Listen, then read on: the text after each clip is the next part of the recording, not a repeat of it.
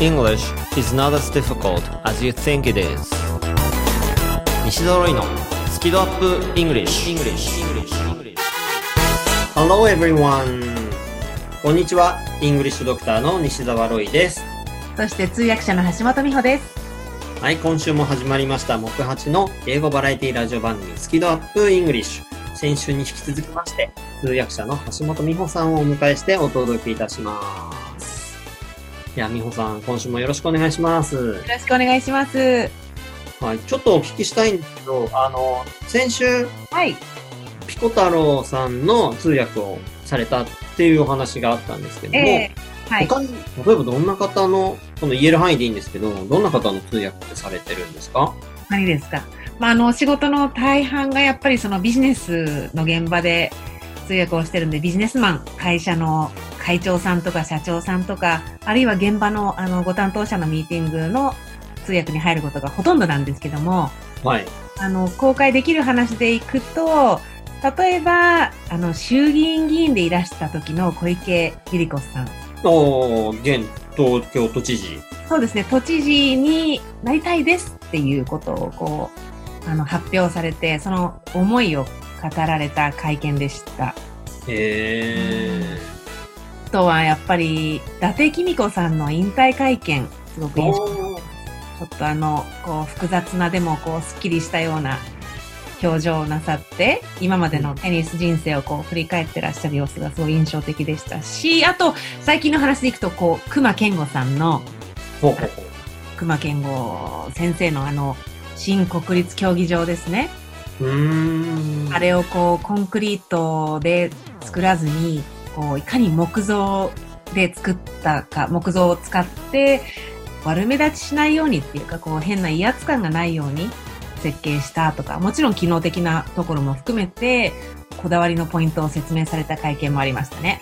はあ、なるほど。で、それって、YouTube で見たりできるんですか？あります。あの、通訳恥ずかしいんですけども、あの、全部残ってます。もうね、本当に、その瞬間瞬間で訳さなきゃいけないので、うん。準備してもやっぱり、うん、全部はできないですね。うん。なんでもう後悔しかないんですけど、残ってるんで、ああの、反面教師になれるのなら、ぜひご覧ください。で、リスナーの方で、あの、美穂さんの仕事っぷりが見たいという方は、YouTube でどうぞ。はい。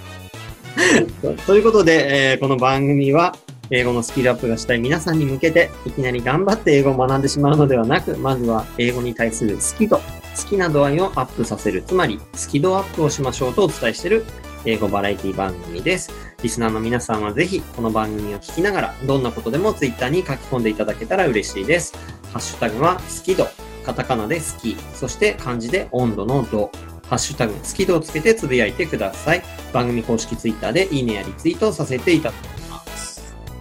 そして、この収録なんですけども、先週と一緒なんですけども、えーコロナウイルスによる外出自粛の一環で、収録をですね、お互い家から一本も出ずに、ミーティングアプリ Zoom を使って行っています。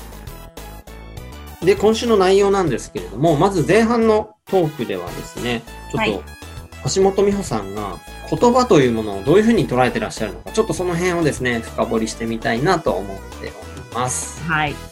そして後半は先週に引き続きまして、スペシャル英作文チャレンジ。これをお届けしたいと思いますので、本日分よろしくお願いします。それではスキドアップイングリッシュスタートです。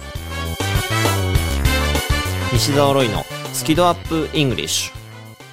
この番組は西澤ロイ FFC ロイ友会の提供でお送りします。なるほど。頑張って勉強しているのに上達が感じられないんですか。まあ、いろいろと英語病併発してるみたいなので、この薬を出しておきますね。英語が上達しない原因の直し方電子書籍ですので、薬局ではなく Amazon Kindle ストアでお求めください。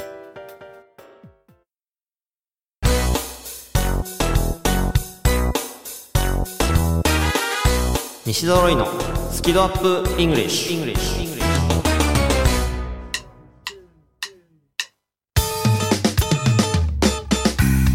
れではですね、前半のトークでちょっとお届けしたいのは、橋本美穂さんが英語と日本語のバイリンガル、もしくは、えー関西弁入れてのトライリンガル？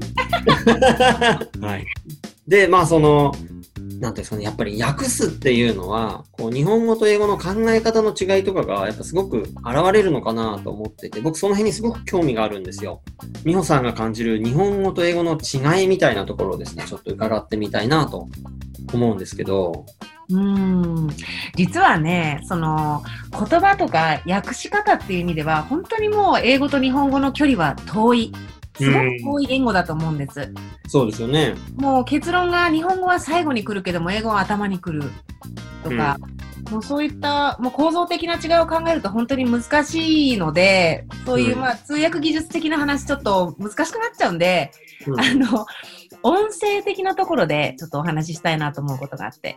音声ですか？っていうのは、あの、私、帰国子女ですっていうか、もうずいぶん前のことですけども、その日本語を話したときに、はい。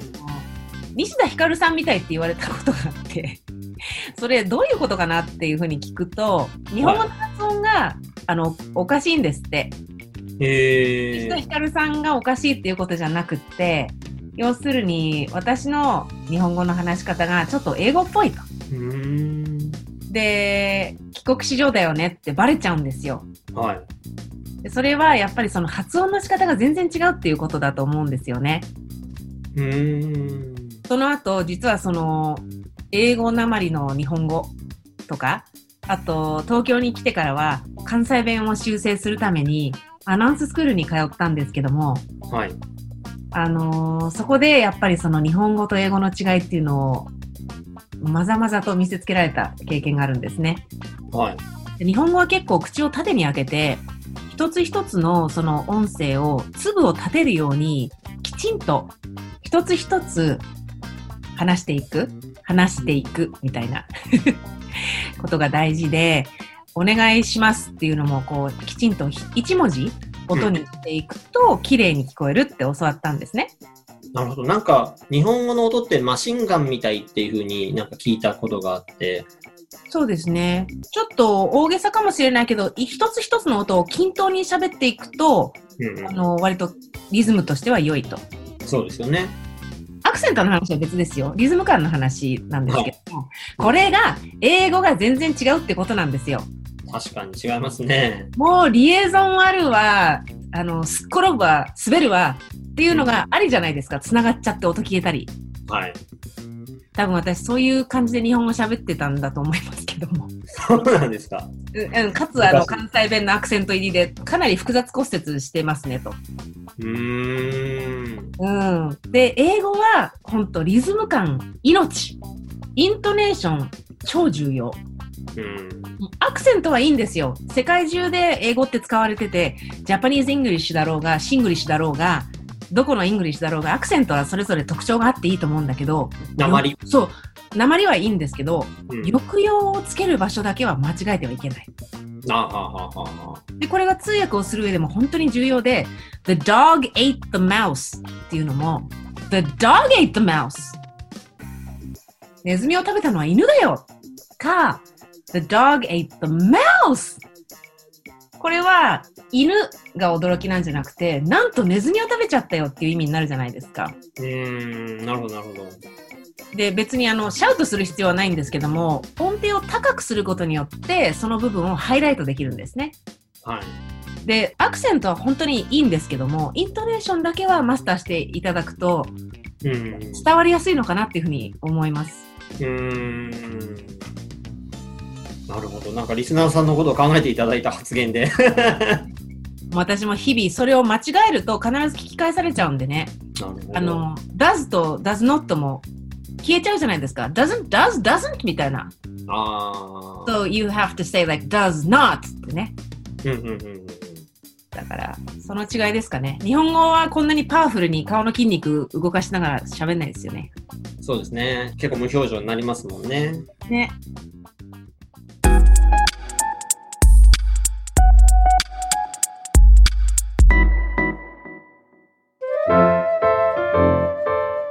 ね、僕が考える日本語と英語の違いみたいなのを、こう、美穂さんがどう思われるかちょっと興味あるんで、お伝えしてもいいですか？ね聞きたい、聞きたい。あの、まあ、二つあって、一個目うん。言うと、日本語ってすごく相対的で、英語って絶対的だなって僕思うところがあるんですよ。うん。で、例えば、あの、自分の呼び方。日本語って、私とか、僕とか、俺とか、自分とか、うん。いろいろあるじゃないですか。はい、はいこ。れってこう他人との関係性で結構決まったりして、例えば、小学校の先生だったら、生徒に対して自分のことを先生って呼んだりもするわけですよね。ああ、先生は。はい、はい。うん、うん。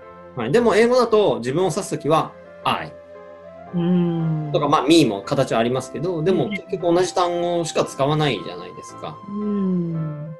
だからそういうのって、日本語ってすごい相対的だなっていうふうに思ったりするんですよ。本当そうですね、考えてみれば。うん。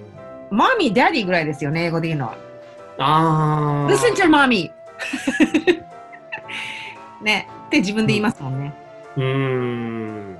っていうぐらいかな。そうですね。あとは、あの、ハリー・ポッターの中で、しもべ妖怪のドビーが自分のことドビーって言うんですよ。えどのシーンで？ドビーイズなんとかって言って、そうすると、だから、B 動詞もイズになるんだ、ああ、そうだよな、とか思って。でも本当にそうですね。愛かミーかぐらいしか基本ないですね。うん。うんであ、と、例えば、ちょっと日本語で文章をこれから言おうと思うんですけど、はい私はご飯を食べ、歯を磨き、ました。何だそれ？いや、例えばですけど、今だからご飯を食べ、歯を磨きまでだと結論わかんないから訳せないというか、だからここで別に、ませんでしたって否定もできちゃうし、私はご飯を食べ、歯を磨きたかったんだけれどもやめましたとか、あっていうふうに、だからご飯を食べっていう言葉が相対的でなんかこうぶら下がってるというか、そうですね。なんかもう普通だったら多分もうちょっと前後関係があるから過去の話だなってわかるとは思うんですけど、いきなり私はご飯を食べ、歯を磨きって言われたら訳せないですよね、英語に。あの、ほら、通訳って常に予測をしながら同時通訳してるんですけども、今のロイさんの言い方、うん。こんなに、あの、迫力のある言い方でご飯とか歯磨きとか聞いたのは初めてなんで、あの、区切った時に歯を磨き、そして富士山に登りましたぐらいの、とんでもないエンディングが待ってるのかなって予測しました。ああ、そういう予測ですか。うんあの、通訳ね、できますよ。ーうん。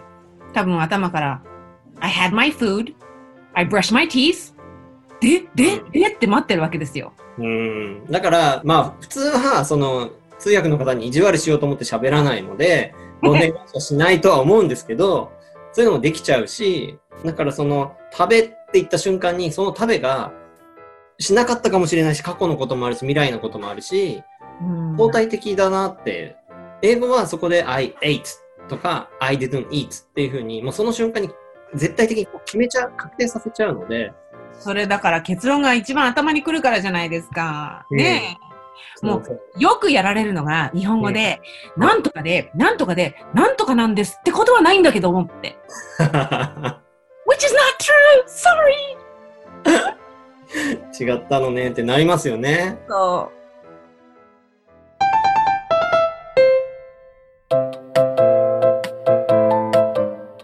で、あともう一個思うのは、やっぱり日本語って感情的で、英語は論理的っていうところもすごく思うんですけど、う。一個あの、ちょっとご紹介したい話が、ドラえもん。の、あの、バイリンガル版って漫画が出てて、はいはいはいはい。英語でも書いてある、ええ日本語でも書いてあるのがあって、うんその第1話、一巻の第1話、ドラえもんが登場した話があるんですね。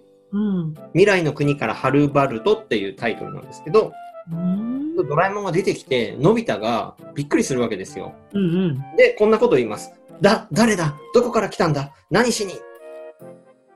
それに対してドラえもんがこう言います。うん。日本語だとこう言います。いっぺんに聞かれても困るな。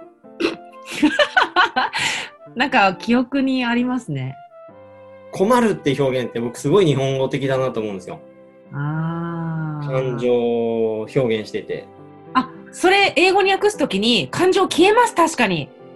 美穂さんだとなんて表現されます？これ。Whoa, whoa, whoa! Too many questions at once! って言います。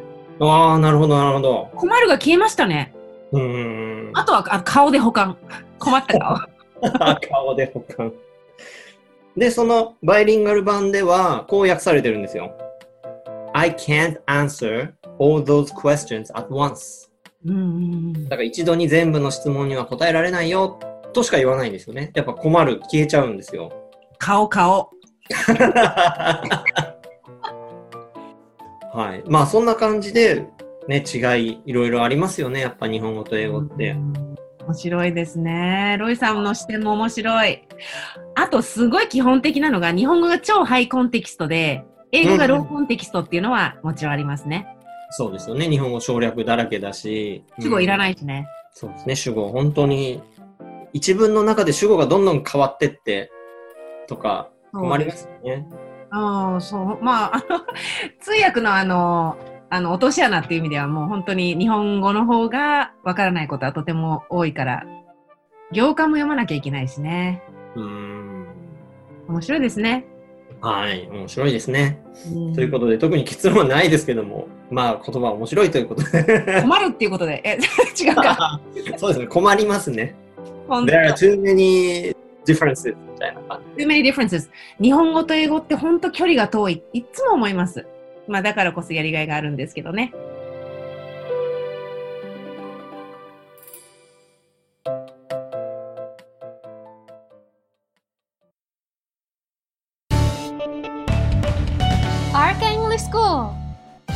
Hey guys, it's me Richard.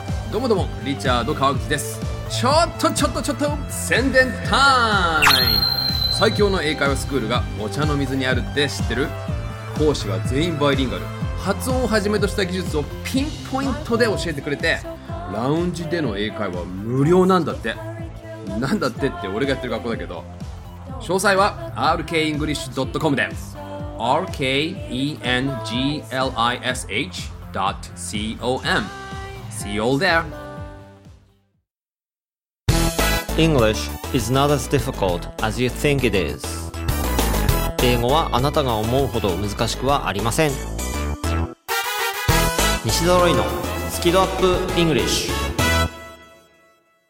スペシャル英作文チャレンジ。はい、この英作文チャレンジのコーナーでは、通常は、えー毎週一つのお題を出しまして、そのお題に対してまるで大喜利のように英語で自由に答えるというコーナーなんですが、先週、今週の2週間、通訳者の橋本美穂さんという超スペシャルゲストさんが来てくださってますので、スペシャル英作文チャレンジコーナーということで、美穂さんがこれまで通訳されてきた中で、訳すのに困った日本語とか、印象に残ってる日本語をご紹介いただいて、そこに、えー私が英語で表現することに挑戦する。で、リスナーさんもぜひよかったら遠慮なく英作文してみてくださいという、そんな感じのスペシャルコーナーです。で、リスナーの皆さんはツイッターにお書きいただく際には、ハッシュタグ、スキドに加えて、英作文チャレンジ。チャレンジはカタカナですね。英作文チャレンジとぜひつけてください。はい、ということで、お題の発表を美穂さんお願いしたいんですが、今回はですね、どなたの通訳されたんですか、今回はふなっしーなしな？おおなるほど。ふなっしーですね。なし語でお願いします。では、一つ目、お願いします。はい。ちょっとこれは前提をご説明した方がいいと思うので、えーはい軽く説明するとですね、フナッシーがニューヨークに行ったんですね。これは、あの、2015年の秋冬のファッションショーで、ニューヨークファッションウィークっていうのがあったんです。で、はい。それで、その東京ランウェイ meets ニューヨークっていうことで、そのファッションショーのアンバサダーにゆるキャラのフナッシーが就任したと。ニューヨークに行ったらもう大人気で、で、セレブになって帰ってきたっていうことで記者会見をしたんですね。ほうほうほうん。で、まあその記者会見では、そのフナッシーのこれまでの活躍について語ってもらい、通訳者としてはやっぱりその日本のカルチャーを世界に発信してもらえるようにうまく説明するっていうミッションがついてきたんです。もうすごい苦労して、まあ、最後あの、梨になりきるしかないみたいな腹の、変な腹のくくり方をして臨んだ、あの、懐かしい思い出深い仕事なんですけども、う。はい。うんニューヨークでフナッシーが、その、セレブになったと。だから、みんなキャーキャー言うわけですよね。キャーって。で、はいその時にフナッシーが言った言葉をお題で出したいと思います。えっ、と、そのセレブになったってことは、フナッシーがニューヨークの街中とか歩いてるとみんな、わーキャーとか言ったんですかっていう質問があったんです。そしたらフナッシーがこう説明しました。あのね、日本人観光客の食いつきは半端なかったなしな。なるほど。日本人観光客の食いつきは半端なかった。そう。では、Thinking Time 行ってみましょう。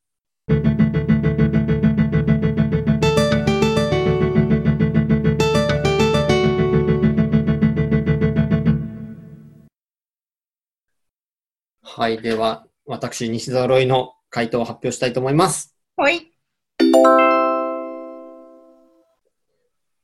Japanese tourists were so excited to see me. うん。素直ですね。あ、ありがとうございます。えー今言った英語は Japanese tourists 日本人観光客 were so excited えーとても興奮してました。to see me 私のことを見てはい。ということで、はい、素直に表現してみました。すごいいいと思います。はい、ありがとうございます。The Japanese tourists were so excited to see me なしっていう語尾は、はいいとして。ああ、そうですね。そうですね。いい英作文だと思います。で、そっか、最初にザ、その場にいる観光客だからザ、あった方がいいですね。あ、そうですね。うーん、なるほど。ありがとうございます。では、もう一個発表します。はい。People were so excited they even started crying. ダメだよ、ロイさん泣かしたら勝手に。えー飛躍です。僕、飛躍が好きなんです。役ね。まだ英作文チャレンジなので、あのーね、あの、通訳じゃないんです、このコーナーは。はい。あえー今言ったのは、people were so excited. 人々がとっても興奮しちゃって、they even started crying. えー泣き出した人までいたと。はい。そんな感じで、あの、こうやって自由に表現してくださいというのが英作文チャレンジのコーナーなんですよ。趣いいと旨として。思います。うん。はい。なので、飛躍大歓迎なコーナーなんです。そうですね。でも情景がすごい目に浮かぶからいいんじゃないですかね。ああ、嬉しいです。ありがとうございます。にこれ、美に穂さんはどうされました？あ、あのーそうですね。私は、まあこれ、もうちょっと考えればもっと上手い役が出たかもしれないんだけど、うん。Oh, the Japanese tourists, boy, did they react to me って言いました。もう一回、ちょっとゆっくりお願いします。うんリスナーさんにもわかるように。はい。Oh, the Japanese tourists, boy, did they react to me うんうんうん。だから、ボーイっていうのは何ですかね、こう、簡単詞。なんて、どういう簡単詞ですね。うん。おー、みたいな。と、なんととか、なんと。うん。いやあとか。で、did they react to me? そう、だからこれをまた逆通訳、バックトランスレーションすると、うん。いやー、日本人の観光客ったら、いやー、すごい反応だったねうーん。っていう感じなのかな。なるほど、なるほど。そうですね。react。反応する。う。うんん。で、これを、まあ、その時は、結局時間のない中でそうやって、ね、素晴らしい役されたと思うんですけど、そうなんですよねやるなら今だったらどうされます？うーん。もうちょっとクリエイティブに訳すんだったら、その食いつきっていうところを、あの、梨にかぶりつくっていうのとかぶせたかったなと思いましたけど。どうなるんですか？そしたら。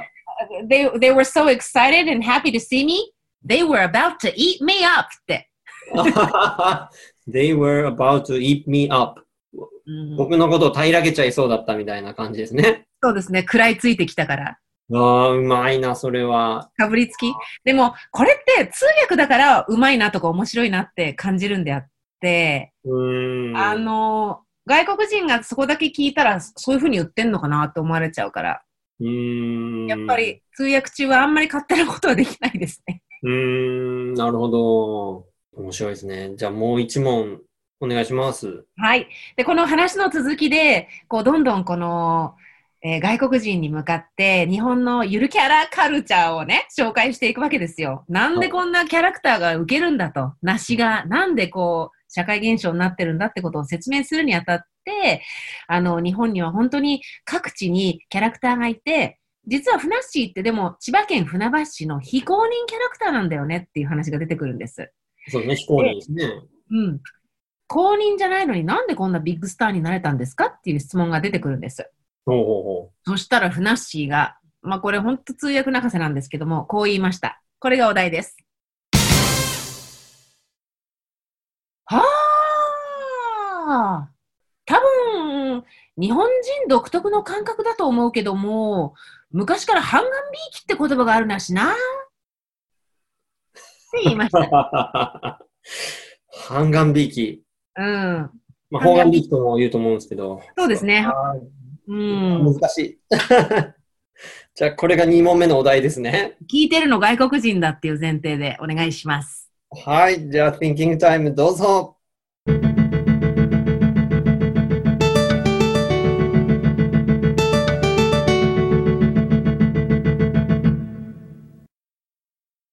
はい。えっ、と、今ね、考えてみたんですけど、ちょっとですね、1個しか出なくて。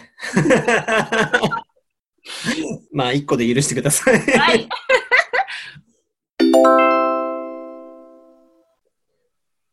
People like strong heroes, but many Japanese people also respect weak characters with disadvantages. おなんかうまくー。 disadvantages が言えないですね。上手上手。はい、今言った英語は People like strong heroes、 えー強いヒーローを人々は好きですと。But, しかし、many Japanese people でも多くの日本人は also respect ちょっと敬意を持ってるんですみたいな感じで、うん何に対してかっていうと weak characters with disadvantages こう欠点のある弱いキャラにもこう敬意を表するんですみたいな感じでちょっと、えー表現してみました。いいですね。リスペクトいいですね。あ、本当ですか？あと、すごくあの、平和ですよね。こういうのも好きな人いるけど、こういう人もいるんだよ、みたいな。うーん。そうですね。なんか対比させた方が伝わるかなと思って、まあ、いきなり weak character とか言っても、んってなるかなと思って、strong heroes と言ってみました、最初。うん。対比させるとすごいわかりやすいと思います。嬉しいな、そう言っていただけて。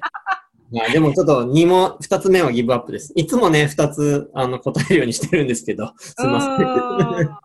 いや、いや、あの、とってもいいからじゃないですか。もう、これで決め打ちってことで。あ、じゃあそういうことで。いや、実際、これ、あはの、ま、動画見ていただくとわかるんですけども、私ももう汗汗なんですよ、これ。いや、これね、厳しいですよね、パッと。ふなっしー頭いいなしなと思いながら、あので、どう、いや、あの方、本当ね、頭の回転が速い方で、うんあのー私は焦りながら訳したんですけども、You know, I think it's one of those typical Japanese traditional senses. うーん。日本人独特の感覚だと思うんだけど、多分。うん。Where we like the ones that are not the top winners. We root for the second and the under. うんうんうんトップウィナーじゃないで、最後のところもう一回お願いします。ちょっと。We root for the second, これね、and って言ったんだけど、or って言った方がよかったんだけど、we root for the second or the underdogs って言えばよかったの。underdogs. うんうんうん動詞が何ですか？Root for. root for. 応援したくなるわけですよね、負けてる方を。あははははは。うん。あのー後で辞書調べたら、はい。Root for the underdog っていうのが出てきました。うーん。なぜ。かそのアメリカではワンちゃんかわいそうにその負けてる人のことを負け犬って言うじゃないですか。犬が出てきちゃうんですけど。なんで、ここでもう英語でもですね、あの、アンダードッグっていう表現があって、うん。アンダードッグを応援する、root for the underdog っ。ていうのが、半眼ビーキ、あるいは方眼ビーキだっていうことだそうです。なるほど。タジタジでしたけど。僕もタジタジですよ、これは。時間あってもタジタジなんで。でも何回もやり直したいと思いました、本当に。うーん。いやー、あの、貴重なシェアをどうもありがとうございます。付き合っていただいて。ということで、スペシャル英作文チャレンジのコーナーでした。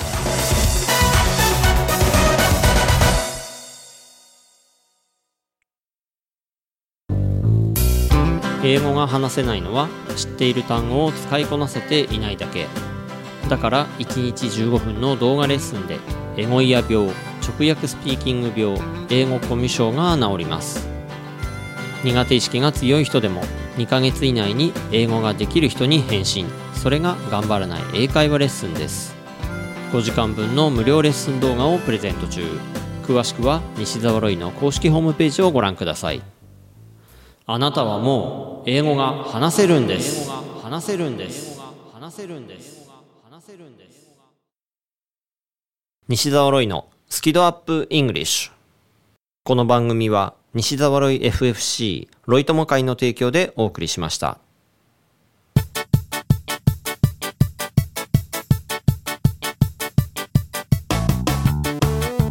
美穂さん、本当にありがとうございます。ありがとうございました。いやー、本当ふなっしーの通訳大変ですね。もう本当ね、楽しかったですけどね。うーん。いろいろありました、その他にも。もうこなし状態とかね。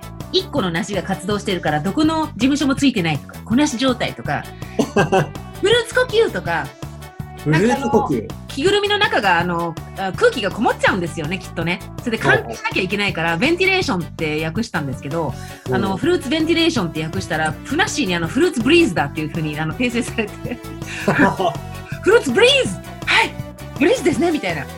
あと最後に、あの、うん感謝感激、梨汁ブシャーで締めたんですけど、感謝感激なし汁ぶしゃ。で、それは、ふなっしー自分で言いたかったらしくって、私に英語を聞いてくれたんですね。ほうほうほう。で通訳さん、感激って英語でなんて言うんだしなって聞いてくれて、本当は、I'm so impressed とか、I'm so pleased なんだけど、これ文章難しいかなと思ったんで、もう impressed でいいですって言ったんですよ。うんうんうん。で、ふなっしーが最後に、Thank you! Impressed! Pear juice! ブシャーって言って終わりました。ペアジュース。なし汁。そう、スプラッシュとかじゃなくてブシャーなんですよね。もう通訳不要っていうことで、最後はもうふなっしーワールドで本当にみんなニコニコでしたけどね。いや、なるほど。いや、その、だからこういった美穂さんのこの苦労した動画が YouTube にアップされてるわけですね。そうですね。私はもう本当に汗がブシャーでしたけど。間違いない。はい。ですし、あの、頑張らない英語のコーナーの方に美穂さんが出てくださった時の、えー動画もアップされてますので、そっちもですね、ぜひ、あの、皆さんにご覧いただけたら嬉しいなと思います。ということで、美穂さん本当に2週間連続で出ていただきまして、どうもありがとうございました。いやーこちらこそありがとうございました。また、あの、お時間できた時、ぜひ、ね、出ていただけたら嬉しいなと思っております。またぜひ、あの、またいろんな失敗談貯めてお話できればと思います。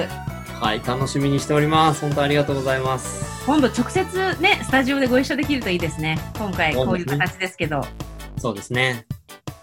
はい、ということで、この番組、スキドアップイングリッシュ、えー番組公式ツイッターがありますので、フォローとぜひこの番組のことを拡散、シェアよろしくお願いします。また、バックナンバーは楽曲を除いた形で、番組公式ブログやポッドキャスト、アプリヒマラヤなどでも全て聞くことができますので、どうぞお楽しみください。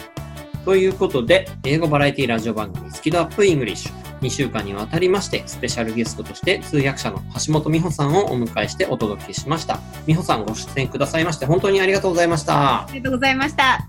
お届けしましたのは、イングリッシュドクター西澤ロイでした。Thanks a lot for listening and be sure to tune in next week. Bye everyone! See you soon! Bye bye!